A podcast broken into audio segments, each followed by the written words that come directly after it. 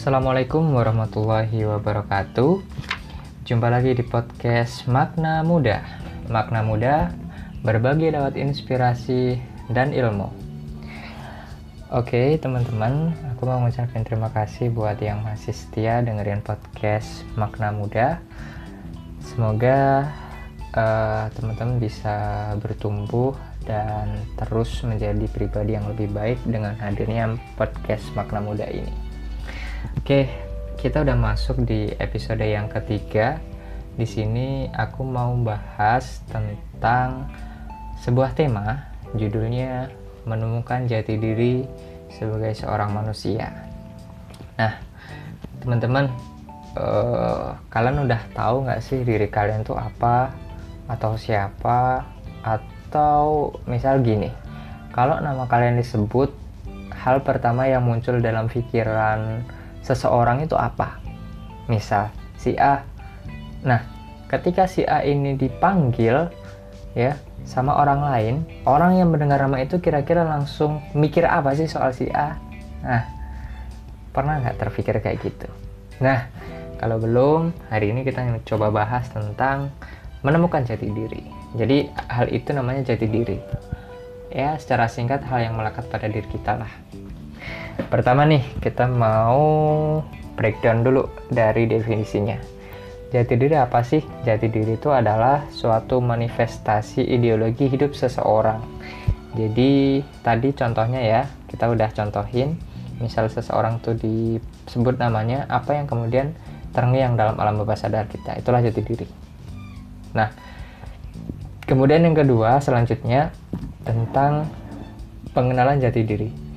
Pengenalan jati diri merupakan kemampuan seseorang untuk melihat kekuatan dan kelemahan. Nah, ini kuncinya ya. Aku coba garis bawahi. Kemampuan seseorang untuk melihat kekuatan satu ya dan melihat kelemahan dua. Dua poin ini yang terdapat pada dirinya sehingga dia dapat melihat respon yang tepat terhadap tuntutan yang muncul baik dari dalam maupun dari luar dirinya. Berikut adalah definisi dari Kuncono tahun 1989, 1989. Eh, Jadi pengenalan jati diri itu seperti itu definisinya. Nah, kemudian selanjutnya ada beberapa tingkat atau level seseorang tentang jati diri. Ada empat hal nih teman-teman. Yang pertama adalah orang yang tidak tahu bahwa dirinya tidak tahu. Itu yang pertama. Jadi dia itu nggak ngerti kalau dirinya nggak ngerti. Yang kedua, tahu kalau dirinya tidak tahu. Jadi dia itu tidak tahu kalau dirinya tahu. Nah, mulai bingung kan? Kita coba lanjut dulu yang ketiga. Tahu bahwa dirinya tahu. Jadi kalau yang kedua tadi tidak tahu kalau dirinya tahu. Jadi sebenarnya dia tuh tahu, cuman dia tidak sadar tentang kepahaman dia tentang hal tersebut. Nah, kalau yang ketiga itu sebaliknya dia tahu kalau dirinya itu sedang tidak tahu. Nah, yang keempat terakhir, ini yang paling bagus dan aku saranin dan ya memang seharusnya sih keempat ini yang ada diri kita. Tahu bahwa dirinya tahu. Nah, inilah level uh, tingkat pengetahuan seseorang terhadap dirinya sendiri. Artinya apa? Kalau di posisi pertama, kedua, ketiga, itu akan membuat kita susah untuk berkembang Kenapa susah untuk berkembang? Karena kita tidak tahu sekarang posisi kita ada di mana. Kita nggak ngerti kita sedang di mana. Jadi gimana kita mau ngukur antara jarak di mana tujuannya mau kita tuju kalau kita nggak ngerti di mana kita sekarang. Nah maka perlu ya untuk mengenal diri kita. Maka yang keempat atau minimal ya di poin ketiga kita sadar kalau kita itu nggak tahu karena poin poin ketiga ini mengantarkan kita pada kemauan untuk kemudian belajar kemudian untuk menggali lebih dalam tentang siapa diri kita dan seterusnya. Nah caranya gimana mas? Caranya adalah teman-teman perlu jawab tiga hal ini untuk tahu tentang diri kalian. Apa itu? Satu siapa aku? Nah coba nih teman-teman hari ini ambil kaca di rumah kalian. Coba kalian bercermin. Kalian ngomong sama sosok yang ada di dalam cermin tersebut. Kalian berdiri di depan cermin ya. Kemudian kalian coba ngobrol. Ngobrol sama orang yang ada di dalam cermin. Ya tentu itu diri kalian sendiri maksudnya. Siapa aku? Nah siapa aku itu e, berkaitan sama ya kepribadian kita ya. Bahkan ciri fisik kita gitu artinya pertama kita harus mengenal diri kita sendiri. Kenapa begitu? Karena kalau teman-teman pernah uh, belajar uh, salah satu uh, salah satu nasihat dari Sun Tzu uh, salah seorang ahli strategi perang dari China beliau bilang kenali dirimu kenali musuhmu dan kenali medan tempurmu maka kau akan memenangi seribu pertempuran. Jadi hal pertama yang teman-teman harus lakukan untuk memenangkan seribu pertempuran adalah mengenali diri sendiri dengan cara apa? Dengan menjawab pertanyaan siapa aku. Mulai hari ini coba teman-teman anatomi tubuh di tubuh teman-teman. Kemampuan fisik ini pentingnya apa? Pentingnya adalah untuk mengukur tentang aktivitas e, pekerjaan harian kita yang berkaitan dengan fisik. Apakah kita punya riwayat penyakit? Kemudian kemampuan mata kita seberapa bagus, kemampuan pendengaran kita seberapa bagus, kemudian tingkat fokus yang bisa kita lakukan itu berapa jam. Misal aku ini tipe orang yang kalau udah dua jam itu udah nggak fokus lagi gitu. nah maka itu teman-teman harus harus tahu dan harus paham. Teman-teman mulai coba uh, menganalisis tentang anatomi tubuh dari teman-teman sendiri misal teman-teman orangnya gampang capek nah teman-teman udah mulai harus sadar nah kesadaran itulah yang nanti akan memberikan respon yang tepat terhadap keputusan yang teman-teman akan ambil. Misal tadi teman-teman udah nggak bisa fokus kalau udah dua jam nonstop. Berarti ya setelah dua jam teman-teman perlu rehat. Dengan cara apa? Dengan cara kalian masing-masing. Misal ya uh, apa merenggangkan badan ya, mendengarkan musik sejenak, kemudian menghirup udara dengan leluasa ya, atau apa pun dengan cara kalian masing-masing. Atau kalian kalau udah kerja e, katakanlah 5 jam nonstop fisik kalian udah nggak kuat maka ya udah kalian berhenti stop istirahat tarik nafas yang dalam kemudian relaksasi baru lanjut kerja. Karena kalau nggak gitu kalau ke teman-teman paksain ya udah nggak fokus tetap kerja ya bakal pekerjaan nggak akan e, menghasilkan sesuatu yang maksimal gitu kan. Atau bahkan kalau dalam e, urusan fisik teman-teman udah capek tapi teman-teman paksain bahayanya ke e, resikonya sangat besar. Bahkan mungkin bisa mengancam nyawa teman-teman. Maka pertama kita harus tahu. Nah itu tahu secara fisik. Nah yang kedua selain teman-teman tahu secara fisik teman-teman juga perlu tahu secara non fisik atau secara rohani atau secara jiwa ya. Kalau tadi secara raga sekarang secara jiwa. Aku ini tipe kepribadiannya apa sih? Kalau beberapa literatur tuh jelasin ada beberapa teori ya. Katakanlah uh, salah satu teori bilang orang itu terbagi dua ya. Introvert sama extrovert. Kemudian teori yang kedua bilang orang itu terbagi ke dalam empat kepribadian koleris, melankolis, sanguinis, plekmatis. Kemudian teori yang ketiga ada eh, yang kebil, eh, yang bilang orang itu terbagi ke dalam empat ya. Teori Steve menjelaskan orang itu ada empat feeling ya, thinking dan seterusnya. Kemudian ada lagi yang teori keempat, orang itu terbagi ke 16 kepribadian ya. MBTI ya. Misal ENFP, ENJ uh, EN uh, dan seterusnya. Itulah saya nggak nggak tahu secara detail ya.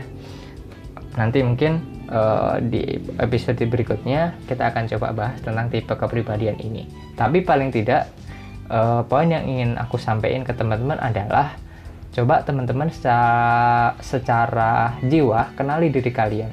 Kalian tuh orang yang seperti apa sih?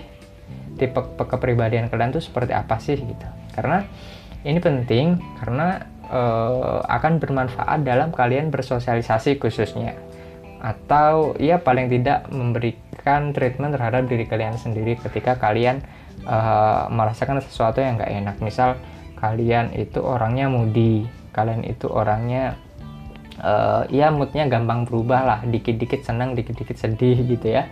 Kemudian lagi seneng ada lagu yang ngingetin sama mantan tiba-tiba kita nangis kayak gitu. Nah artinya uh, hal inilah yang perlu kita jaga dengan kita tahu kepribadian kita kita akan lebih uh, bijaksana dan tahu apa yang uh, atau uh, sikap apa yang akan kita lakukan setelahnya atau keputusan apa yang perlu kita ambil gitu.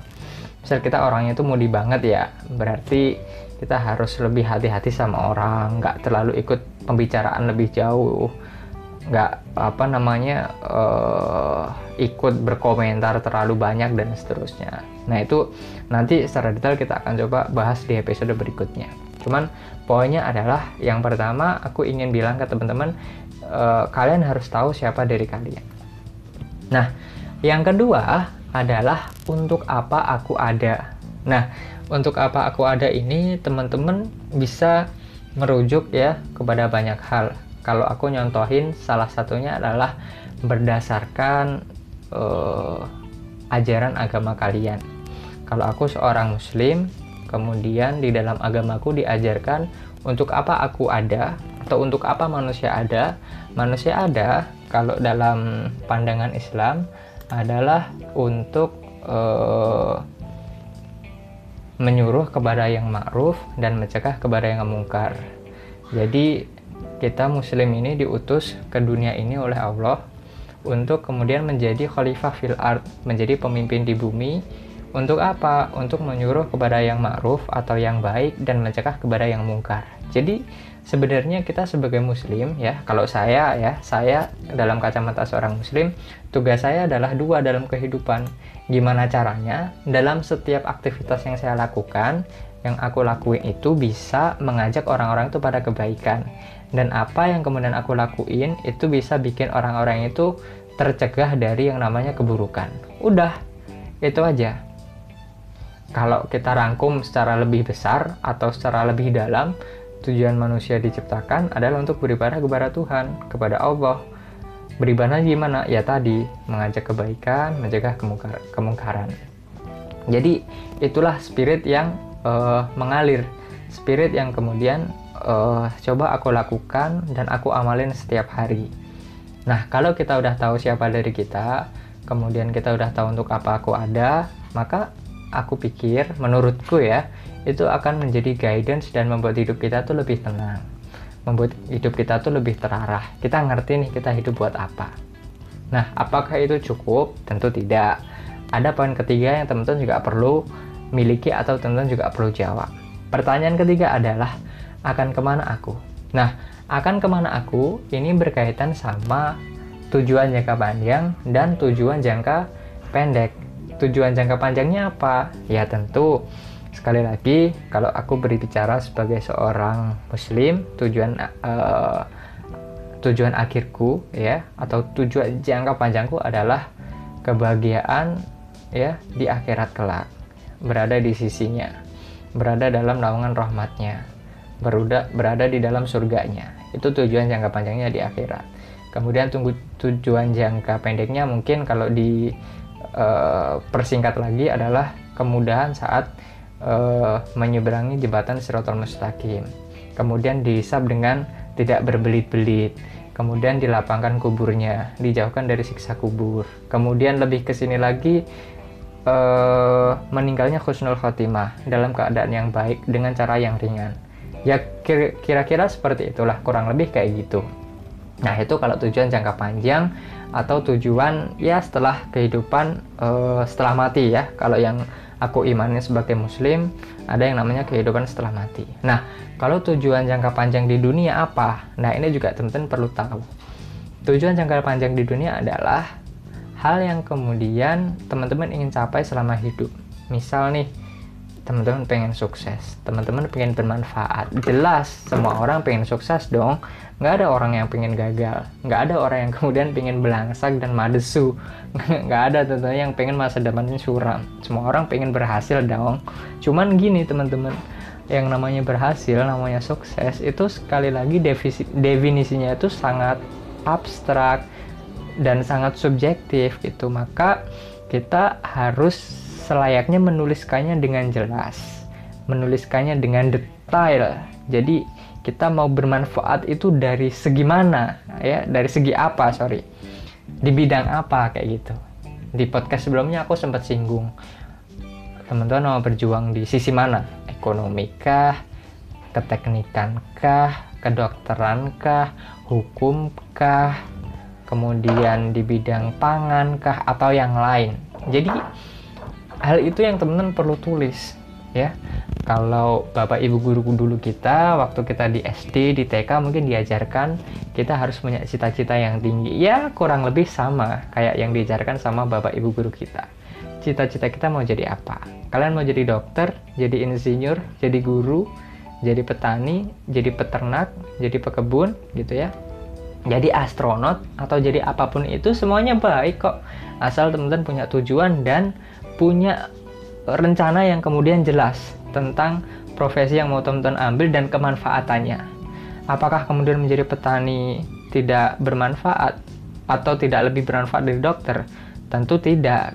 Ya mungkin hari ini kita terlalu di di di apa mindset kita tuh terlalu diarahkan kalau dokter itu kehidupannya seperti ini, petani kehidupannya seperti ini sehingga muncullah semacam kelas-kelas sosial, muncullah kasta-kasta sosial padahal kalau namanya kesuksesan itu setiap orang tuh beda gitu. Karena petani dan dokter itu ibarat bulan dan matahari. Mereka bersinar di waktunya masing-masing. Kita nggak bisa membandingkan matahari dan bulan karena masing-masing bersinar. Matahari menerangi kita ketika siang, kemudian bulan bulan menerangi kita ketika malam hari. Jadi ya sesuatu yang nggak bisa dibandingkan.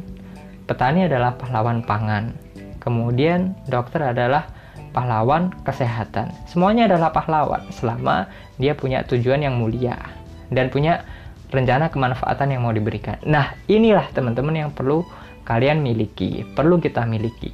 Akan ke mana aku? Nah, akan ke mana aku ini, kalau di breakdown, teman-teman bisa tuliskan dalam beberapa parameter atau beberapa tujuan. Satu, akan ke mana aku atau akan menjadi apa aku di usia 50 tahun atau di usia akhir kita ya. Kemudian di usia 40 tahun kita mau jadi apa? di usia 30 tahun kita mau jadi apa di usia 20 tahun kita mau jadi apa jadi setiap kuartal 10 tahun itu teman-teman coba bikin roadmap kehidupan yang teman-teman mau lakukan nah nanti secara detail akan coba kita bahas di podcast berikutnya tentang life mapping atau life planning jadi e, pertanyaan ketiga ini berkaitan sama namanya life mapping sederhananya sih gini kalian merencanakan kehidupan kalian nah teman-teman tiga hal ini paling tidak eh, menurutku bisa teman-teman gunakan untuk menemukan jati diri kalian. Apa tadi? Yang pertama, siapa aku? Kemudian untuk apa aku ada? Yang ketiga, akan ke mana aku? Dengan itu, teman-teman bisa mengenali dan mengetahui tentang siapa jati diri kalian. Karena sekali lagi, untuk memenangkan seribu pertempuran, caranya adalah kenali dirimu, kenali musuhmu, dan kenali medan tempurmu. Sebelum kenali musuhmu, sebelum kenali medan tempurmu, kenali dirimu. Dan tanya, siapa jati dirimu? Selamat menemukan jati diri. Terima kasih udah dengerin podcast kita. Sampai jumpa di episode berikutnya. Makna muda berbagi lewat inspirasi dan ilmu. Sampai jumpa. Assalamualaikum warahmatullahi wabarakatuh.